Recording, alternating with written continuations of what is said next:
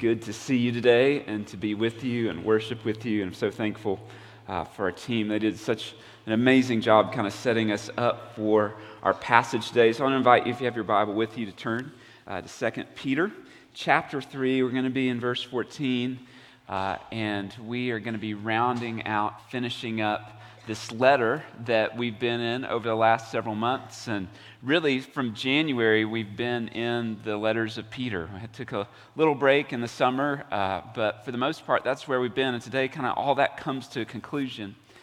And my prayer is that as we dive into this passage together, that these truths, these realities, these ideas, implications that we see, not just today, but that we've been walking through over this past year, would become a reality in your life and my life. And so it's just a joy to get to pursue with you this morning.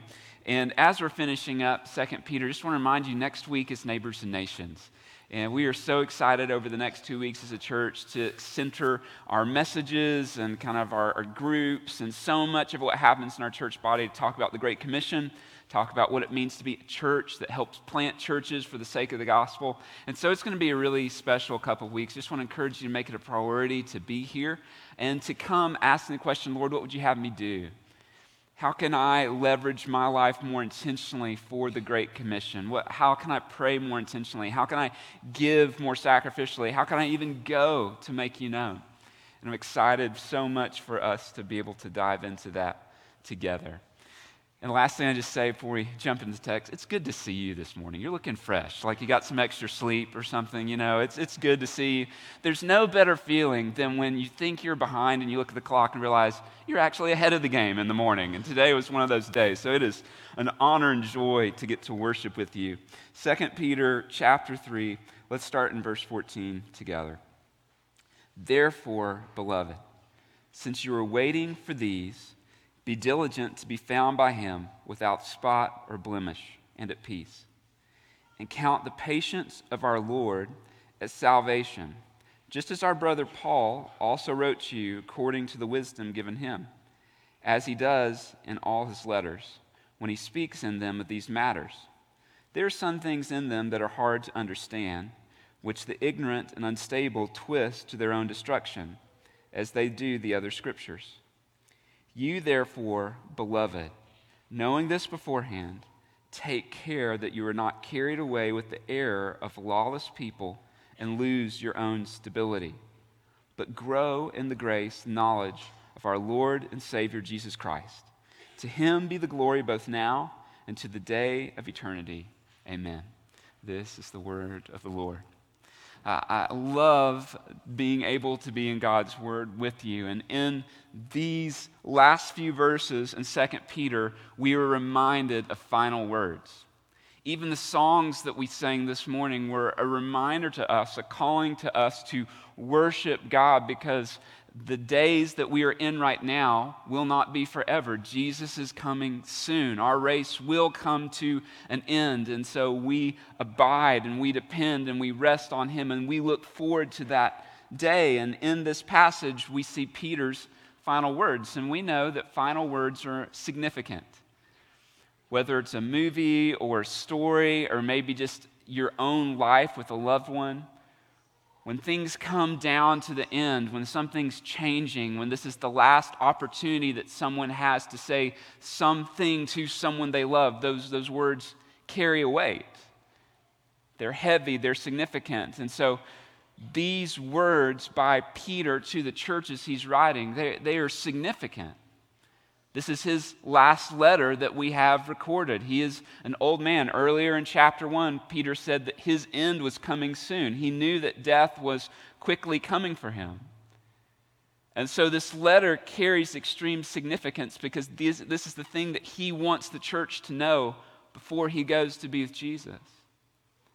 And as we come to the end of the letter, Peter's now summarizing kind of these themes, these charges that he has been writing about and writing to the church, writing to believers, writing to us through the power of the Holy Spirit. And he's bringing all those together, saying, This is how you should live. This is what I want you to know. This matters for the Christian life. And I think if you were to try to summarize these final few verses within this letter into a couple words, it would be this pursue faithfulness. Pursue faithfulness. This is a call to God's people, to us today, and to the church then, to pursue faithfulness. And that is our big truth this morning. Jesus followers are called to pursue faithfulness. We see in verse 15 that we, or in verse 14, we are called to be diligent. In verse 17, we are called to take care, to guard, to be on the alert. False teaching and false teachers are here. We've talked a lot about that. And then in verse 18, he, he calls them to grow.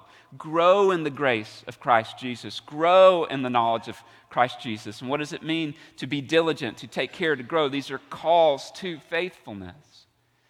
And so, as we conclude this letter this morning, what I want us to think about is that you and I, individually and collectively, corporately, as God's people at Tri Cities Baptist Church, we are called to pursue faithfulness.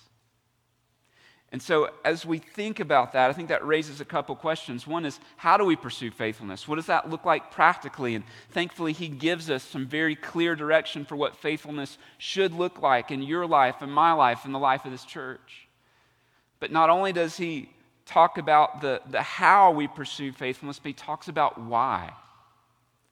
And I think that's important for us because I think for a lot of us in the room, if we're going to be really honest, when we think about pursuing faithfulness, we struggle with that. And we might struggle for different reasons. I think there's, there's several different reasons. Let me just give you three reasons why I think we, we struggle to pursue faithfulness as individuals and corporately as a people. I think one is comfort. We kind of have a comfortable life and a comfortable Christianity, and we know if we lean in, if we pursue, if we take these things seriously, we're going to get pushed outside our comfort zone. It's going to cost us something, it's going to stretch us. And I think there's fear sometimes for us in that. We, we want to follow Jesus, but we kind of want to follow Jesus in a way that's comfortable. Peter's calling us to something more. I think another reason why we struggle to pursue faithfulness is just discouragement. Discouragement. It feels like we can never get it right. It feels like we can never overcome. Like you try to be faithful and you fall again and again and again. Or maybe it just seems like it doesn't make any difference. God is sovereign, God's in control, He's over all things. What difference does it make if I pursue faithfulness or if I don't? And so, for some of you this morning, you might be coming to this passage and to this church, this body, to saying, I'm just discouraged. I struggle to try to press forward because I'm just discouraged. Or I think another reason why many of us struggle to pursue faithfulness is burnout. And I don't really like the word burnout, but it's used a lot today. But I, I think we kind of all understand what we're saying in that. We just feel overwhelmed. I want to pursue faithfulness. I want to be obedient to Jesus, but I'm just, I'm overwhelmed. I'm beat up. I'm weary. I'm worn out. Life has been hard, and I just don't know if I have what it takes to pursue forward. One of the beautiful things about these verses that we read, this passage, is that Peter not only speaks to the how, and we're going to get there, the practical part, but he speaks to the why. He gets to the root of why we press forward in pursuing faithfulness. He gives us clarity for not only what that should look like, but why we keep pressing forward, why we keep running the race, why we pursue faithfulness until Jesus comes again. So, key question this morning is this why pursue faithfulness? And I just want to give you three big ideas from this text on the why, and then we're going to look at three big ideas on the how, and these will be pretty quick. So, the first one is this Jesus followers pursue faithfulness because they are dearly loved by God. Jesus' followers pursue faithfulness because they are dearly loved by God. This is good news this morning. If you are in Christ, if you are a child of God, you are loved by God. Amen? Like that is good news this morning. We need to be reminded of that. If you have your Bible open, look at verse 14. Therefore, which is pointing back to everything that's been written, look at the very next word beloved. Dearly loved ones. Anytime that you see a word repeated consistently within a passage of Scripture, it shows its significance. The word beloved shows up five times in this chapter, three times within the section that we just read. Four of those are Peter speaking to the church, Peter speaking to God's people, calling them beloved. The other instance is he's talking about the Apostle Paul. He calls Paul a beloved brother. And the same word he uses to describe his affection for his brother Paul, he uses to describe for God's people. I just want to remind us this morning that the reason why we pursue faithfulness is not so that we can earn God's love, not so that we can earn God's affection, not because we can get God to like us more. We pursue faithfulness because we have been loved by God, because we are loved by God because God demonstrates his love for us, and that while we were still sinners, Christ died for us.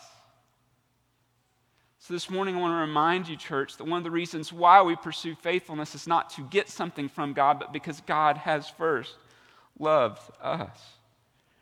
Remember the love of Christ for you. Maybe for some of you, you're here this morning and you've never experienced the love of God. And, friend, I just want to encourage you this morning you can. Turn from your sin. Trust in Jesus as your Savior. Know the love of Christ. Another reason why we pursue faithfulness, second big idea is this Jesus followers pursue faithfulness because a new creation is coming. A new creation is coming. We've been talking about this the last few weeks. Pastor Mike has done such a faithful job of walking us through the day of the Lord is coming. It's near for us that our eyes are set forward on this future grace that's coming in Jesus Christ. We believe that Jesus is coming soon.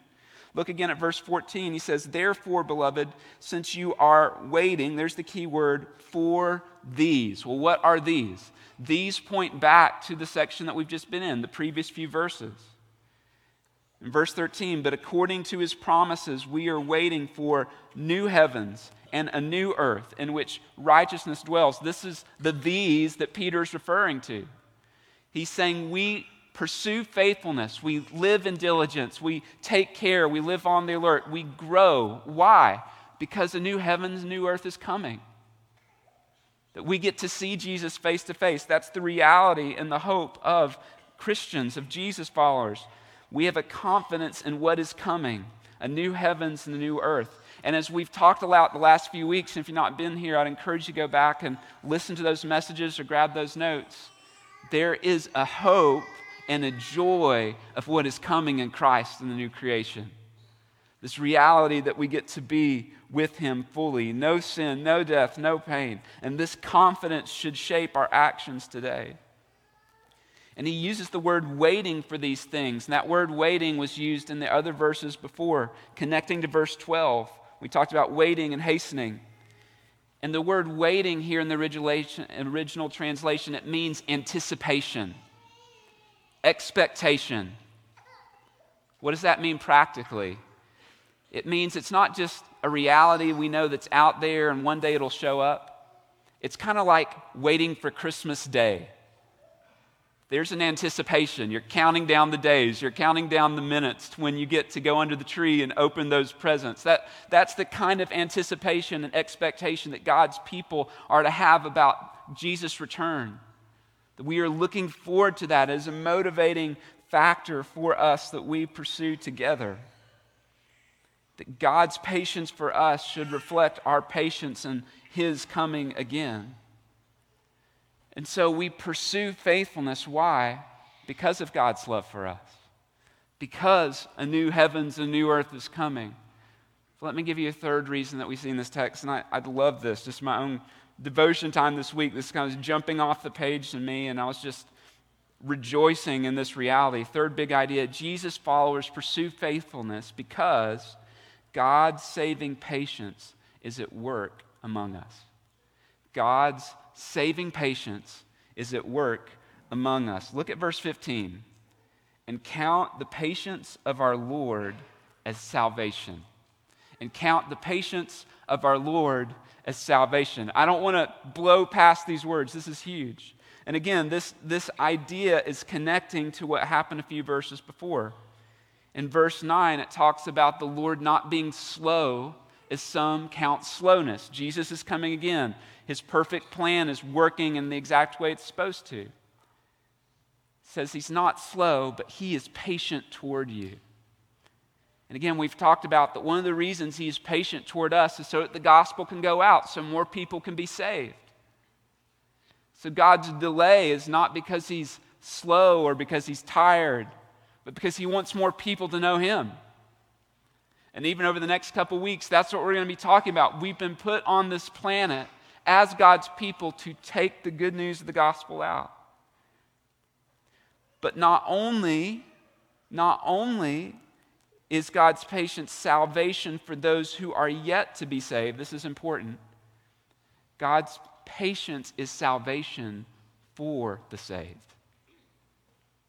It is salvation for you, for me. What does that mean? Salvation in Scripture, and especially in Peter's writings, is not just past experience behind us, but it's present, it is future.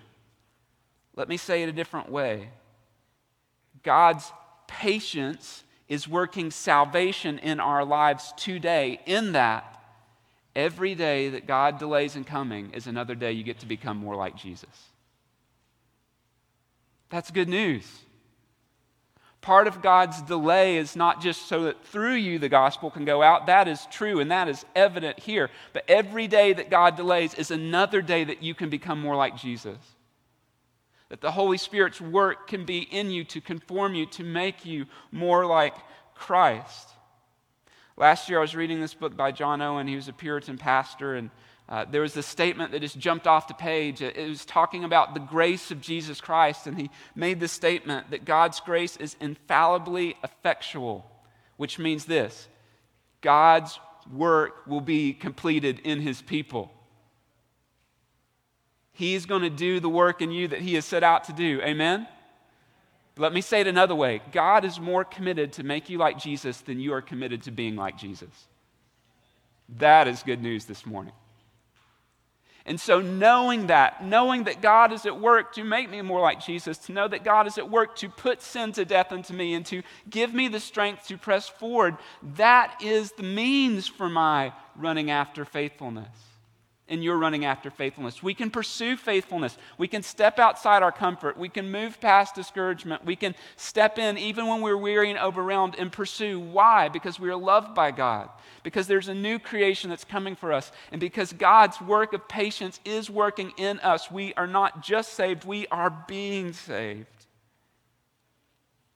So, brothers, sisters, have you experienced the love of God? Have you experienced the love of God? Is your life marked by growing anticipation and expectation of seeing Jesus face to face? I think for some, many of us, me included, we tend to kind of live with blinders on, not thinking about the coming of Jesus. One of the prayers that I would encourage you to pray this morning is Holy Spirit, create in my heart a longing to see Jesus face to face. Reshape the way I live my life. Help me to live today in light of the day that you come again. Third question Are you growing in the security and confidence of God's patience toward you? One of the ways we grow in peace in a world filled with chaos and lives that are constantly all over the place and our emotions are all over the place, one way we grow in peace is to remember God's steadfast work of patience working in us today. And a great prayer to pray, brother, sister, is Lord, help me see your patience toward me. Help me trust your work in me. Help me respond in obedience, in repentance, in faith, in light of your work toward me. These realities are a source of joy, a source of hope, but also a source of gospel fuel and motivation for our pursuit of faithfulness. And so, Peter, at the end of this letter, at the end of his life, he is reminding the church and he is reminding us of why we get to pursue faithfulness and why we pursue God. But not only does he speak to the why, he also speaks to the how. Here's the second question I want to answer this morning How do we pursue faithfulness? What does faithfulness look like practically? What does it look like in our everyday life? What should shape and form your life and my life that Peter is speaking to us through the Holy Spirit in this text this morning? Three big ideas. First one is this faithfulness is formed through a diligent pursuit of holiness and godliness. If you want to grow in faithfulness, if you want to pursue God faithfully, the way we do that is through diligence and diligence specifically toward holiness and godliness. Jesus' followers are called to be diligent. This is not a suggestion, this is not a recommendation, it is a command given to us. And what I want you to see this morning is this charge to be diligent is not isolated to just this verse. This is one of the main themes within 2 Peter. Let me give you a couple examples. 2 Peter 1 5 through 7.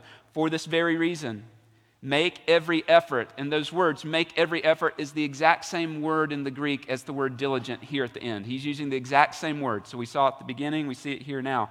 Make every effort, be diligent to supplement your faith with virtue, and virtue with knowledge, and knowledge with self control, and self control with steadfastness, and steadfastness with godliness, and godliness with brotherly affection, and brotherly affection with love. What does diligence look like? It looks like this pursue growth again and again and again. In verse 10 of chapter 1, therefore, brothers, be all the more diligent, same word, to confirm your calling and election. For if you practice these qualities, you will never fail. So we're to be diligent in our pursuit of Jesus, our pursuit of godliness, but we're also called to be diligent in examining our lives to see if they reflect genuine faith. That's the holiness part. Does your life match the life that God describes a Christian? We are called to be diligent to make our calling election sure. And then Peter gives this example from his life in chapter 1, verse 15. And I will make every effort, same word, diligent, I will be diligent, so that after my departure you may be able at any time to recall these things. So, in this short three chapter letter, we see this word diligent pop up at least four times. This is one of the themes. You and I, as Christians, are called to be diligent. Well, what are we called to be diligent in? He says here in verse 14, if you have your Bible open, we are called to be diligent to be found by Him without spot or blemish. Without spot or blemish. This is a continuation of verse 11, which says we are to live lives of holiness and godliness, spot or blemish. Pursue holiness, living purely without sin before the Lord, putting sin to death, repentance, trusting in God, godliness, living in a way that reflects our faith in Jesus Christ. This is also a contrast to chapter 2, verse 13.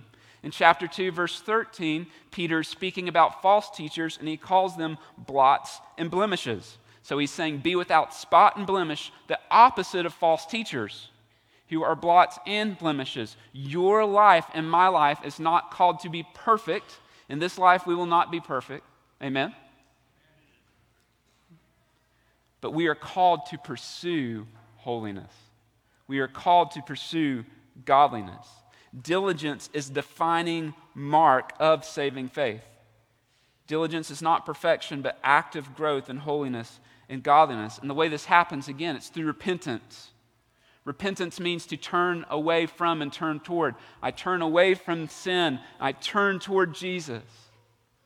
It's obedience. It's taking the clear commands of Scripture and saying, I'm going to run after those by the help of the Holy Spirit. It is faith. Lord, I'm trusting you for the promises that you've given in your word.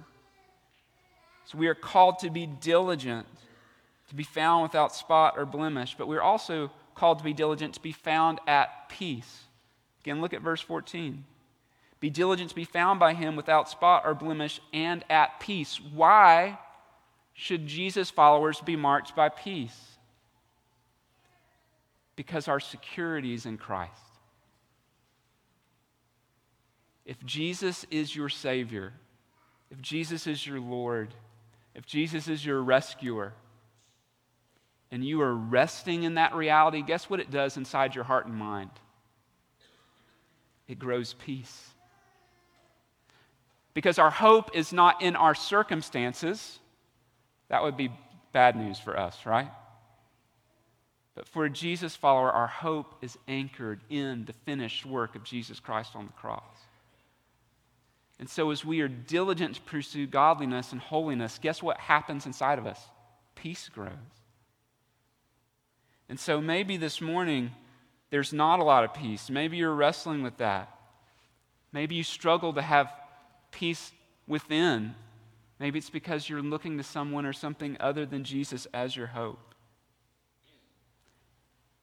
Are you growing in peace? Second question this morning Are you pursuing holiness and godliness with diligence? We talked about this last week, so I won't spend any more time here, but as holiness and godliness mark your life, as diligence of pursuit. I think there's also a warning in this for us. And as a church family, I just, as one of your pastors, I just want to say this. We need to be really careful not to undercut the pursuit of diligence in other people's lives.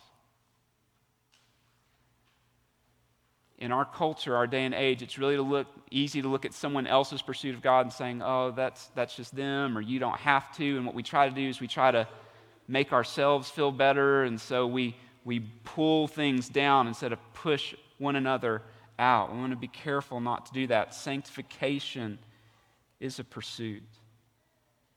So, one practical way faithfulness is formed through us is diligence, pursuit of holiness and godliness. Second big idea here. Faithfulness is also formed by guarding our minds and our hearts against false teaching. This is another key theme that we've been walking through throughout the book. We are called to pursue diligence, but we are also called to take care, be on guard, be alert.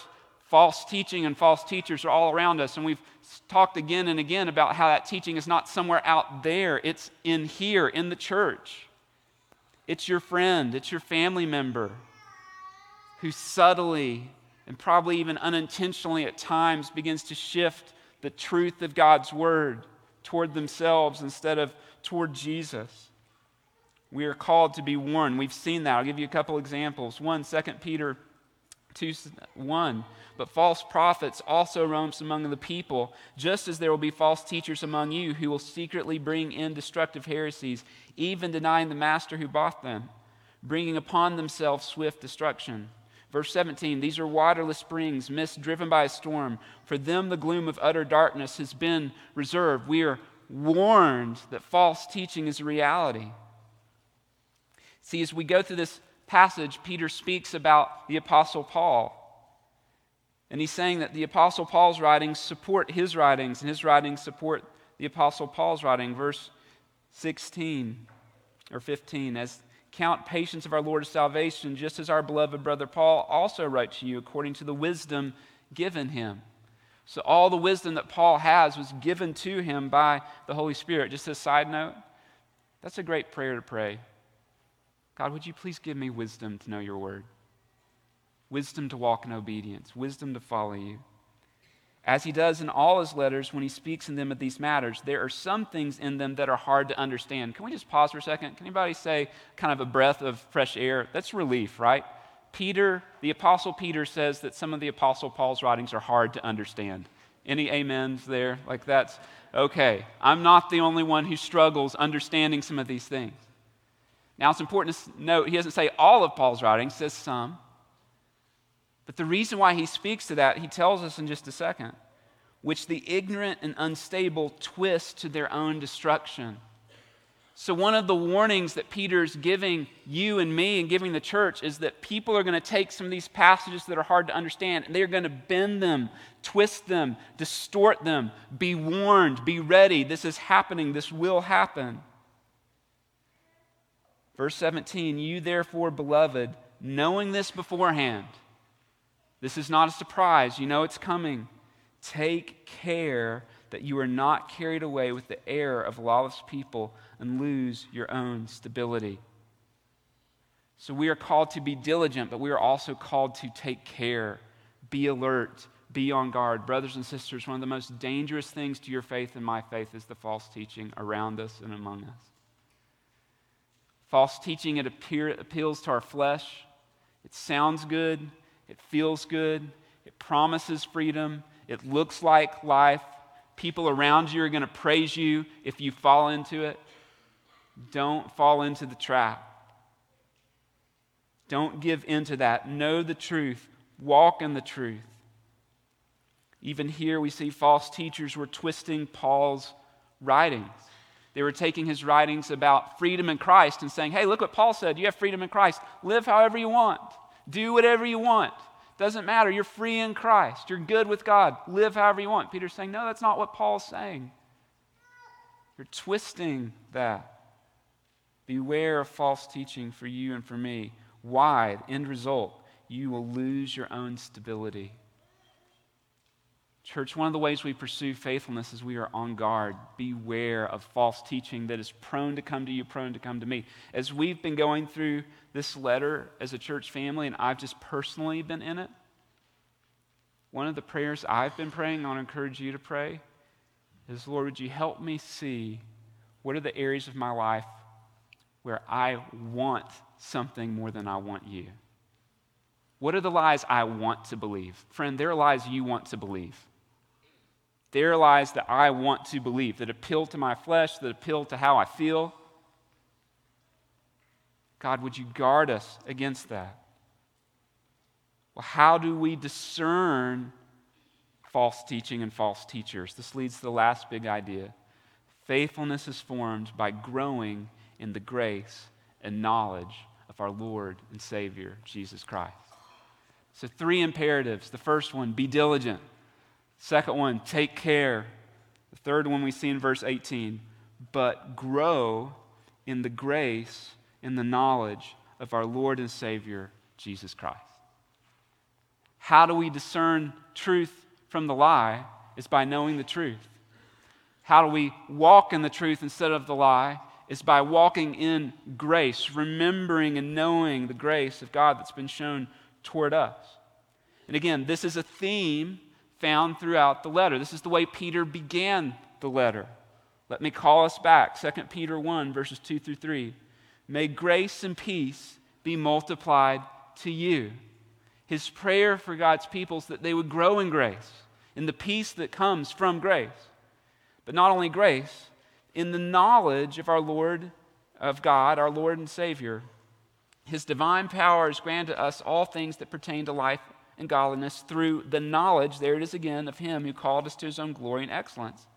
Then in verses 5 through 6, he says, For this very reason, make every effort, be diligent to supplement your faith with virtue, and virtue with knowledge. How do we grow in diligence? How do we grow in being on alert and guarded against false teachers? We center on the grace of Christ toward us. See, again, like salvation, Christ's gracious work in our lives is not just a past experience. This is important. Friends, Jesus' grace towards you is a present reality that we get to live in. Every single moment of every single day, there's grace in our life. And every single moment of every single day, Christ's work of salvation is fueling and overflowing your life with grace. The grace of Christ, one author described it, it's kind of like light is to the sun, it's inexhaustible. Or taking a cup of water out of the ocean, it's inexhaustible. The grace of Christ toward his people is inexhaustible. You can't diminish it. So we want to grow in it. I think about 2 Timothy chapter 2 verse 1 peter speaking to his son in the faith timothy says be strengthened by the grace that is in christ jesus my child. You feeling weary? Feeling overwhelmed? Are you hurting this morning? Are you mourning loss? There is grace for you in jesus christ right now Remember that. Lean into that. Meditate on the unmerited gift of God's kindness to save us from our sin, to make us righteous in His sight, to adopt us into His family. Continue to grow in your understanding of it and reliance on it. Jesus' grace is meant for the believer to be a daily source of strength. And even as I was reading through this passage this week, I was just reminded how little I go to that source of strength. I forget about it. I lose sight of it. Brothers and sisters, we are called to grow in the grace of our Lord and Savior. But not only are we called to grow in grace, but second, he says we are called to grow in the knowledge of our Lord and Savior. To grow in the knowledge. One aspect of knowledge is knowing God personally, intimately, fellowship, communion with God. This has been something that's been revolutionary for my own devotion and quiet time. Is I'm not reading God's word just to check off a box or do something that I have to do because I'm supposed to. Every time I get to come to the word, I am pursuing God. Not doing something for Him, I am pursuing Him. The goal is not just to know about God, the goal is to know God. So it's a knowledge, a pursuit of Him. But secondly, it's the knowledge of His Word. The way we know how to live a life of diligence, the way we know how to take care and know the truth, is by being a people who love the Word of God. Do you love God's Word? Do you read it? Do you study it? Do you meditate on it? Do you pray it? Do you memorize it? Do you let it reshape your thoughts, reshape your heart, reshape your mind? This is how we grow we grow through the Spirit's work of applying Scripture to our lives. Are we growing in grace? Are we growing in knowledge? Friends, and I'll just a plug if you're not in a go group that is actively opening the Word of God together, I would encourage you get in community where you can study God's Word with God's people. It'll change your life. But the last thing I think it's so important to see this, and if you have your text open with you, look at verse 18. Grow in grace and knowledge of who? Our Lord, Savior, Jesus Christ. Everything centers on Him. He breaks into praise, doxology. To Him be glory both now and until that day, the day of eternity. Amen. Our lives are centered on that pursuit of Jesus. So we've been on this journey through Peter the last eight months as a church. We've wrestled through these themes. So here's what I want to do to kind of close this time walking through this letter is I want to invite you as the church body to join me in prayer. And I want to invite you to pray these three things with me that we would grow in diligence pursuit of godliness, pursuit of holiness. I've, the scriptures will be on the screen, so if you're not sure what to pray, just pray these verses. That we would take care, that we would guard ourselves against false teaching, that we'd be a people who can discern truth from the lie, who run after truth. And third, that we would grow. That we would grow, that we would be a church marked by brothers and sisters who long to grow up to become more like Christ, who would be discontent with the status quo, who would be discontent with where we are and long to strive to excel more. And so that's what I want us to do. I want us to pray these things over one another. I want to invite us to pray these things over our families, the families that are in this church, the next generation, moms and dads, their children, these things to be true over them. I'd like to invite you to pray these things for one another that we would be the kind of church who are marked by these things. And then lastly, I want to invite us to pray these things over God's church. Churches outside of Tri Cities, around the world, this would be true of God's people. And here's the way I want to invite you to pray with me in this. I'm going to just invite you just to come down front and join me. I know typically we stay in our seats, and if you don't feel comfortable moving, you don't have to. You can pray where you are. But for those of you who are willing and able, I'm going to come down to the front. I would invite you to come with me. And just as we finish this book, as God's people, to pray together and ask these things to be true for us. So I'll guide us through. If you'd like to join me down front, join me down front. If you want to make your chair an altar, you can make an altar. We're going to spend the next few minutes in prayer together.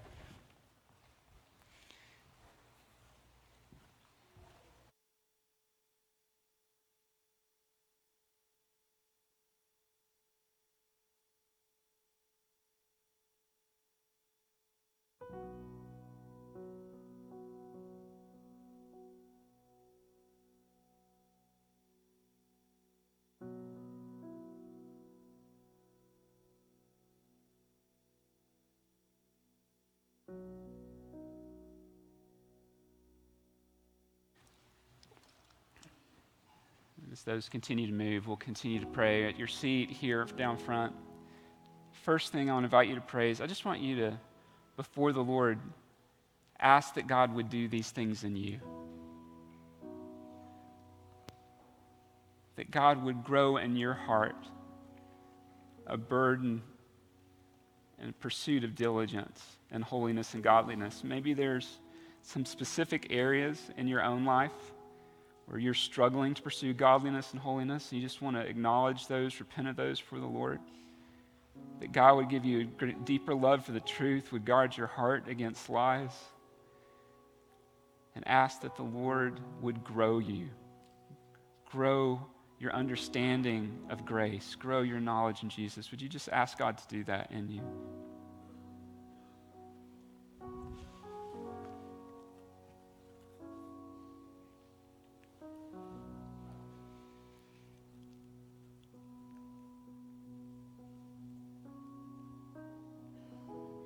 there's any area of just sin or just struggle for you in these things, to ask God, the Holy Spirit, to help you. He knows you, He loves you, He wants to make you like Christ.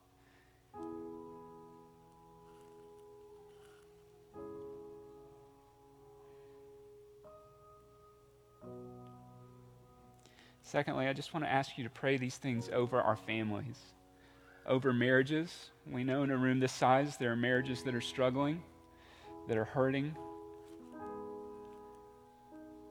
We know that there are parents struggling to know how to lead their sons and daughters in the truth. We know that there are children who are struggling to obey and follow their parents' leadership. We know there are husbands who are struggling to know how to lead their, their families well. So, would you pray for our families that they would grow in diligence? They would be on guard against the lies of the enemy and of our culture? Would you pray for gospel growth, for marriages, for parents, for teenagers and kids in our church?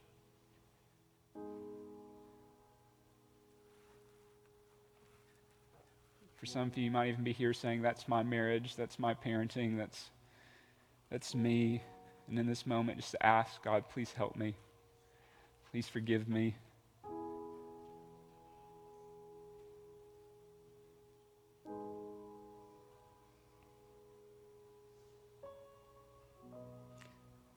Oh God, we need your grace over our families, over our marriages. We recognize that one of the main ways the enemy attacks us is he attacks us at home. He attacks us. Our temptations and our struggles are often most prevalent within our marriages, within our parenting. It's so easy to be distracted and worn out by the things of life. Help us to be families who are centered on the gospel.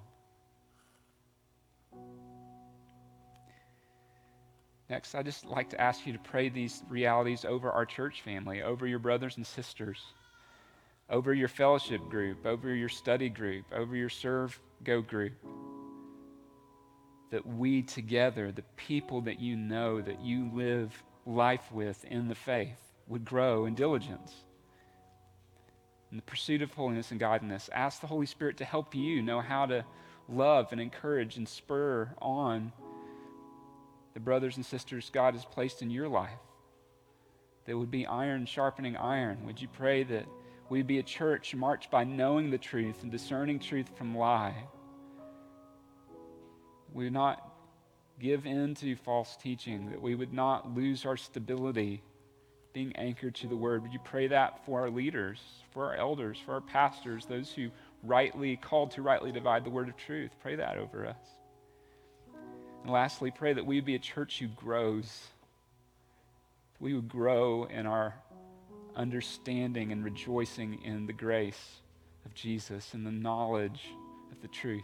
Pray those things for your brothers and sisters, for this family.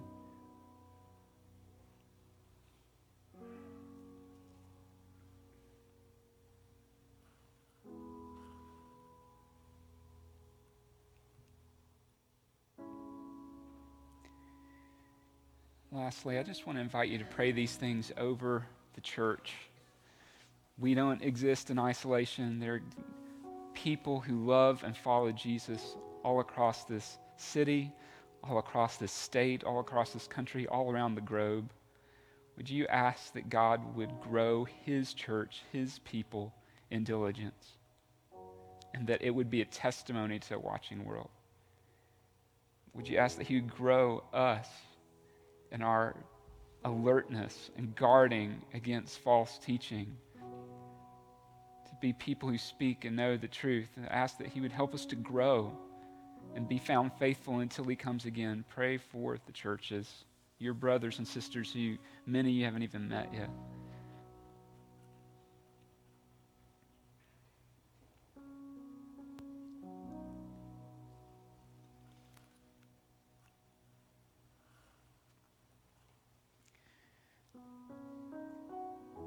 Lord, we come to you this morning, humbling ourselves before you, saying, We need you. We cannot pursue faithfulness apart from you. So desperately, as your people, we come saying, Please help us. Please help us. At the same time, we come confidently because you sent your Son to save us, that He died on the cross, He rose from the grave, defeating death. We come knowing that you will help us. Your work within us and around us. And every day that you delay in your coming is patience toward us. And we live in anticipation and expectation of when that day will come and we will get to see you face to face. Help us be found faithful on that day. Help us to be a church who reflects you. Help us to be a church who pictures the gospel well. Please be with our marriages. Please be with our groups. Please be with one another as we pursue you. And it's in the Jesus name, the one who deserves all glory and honor and praise. Amen.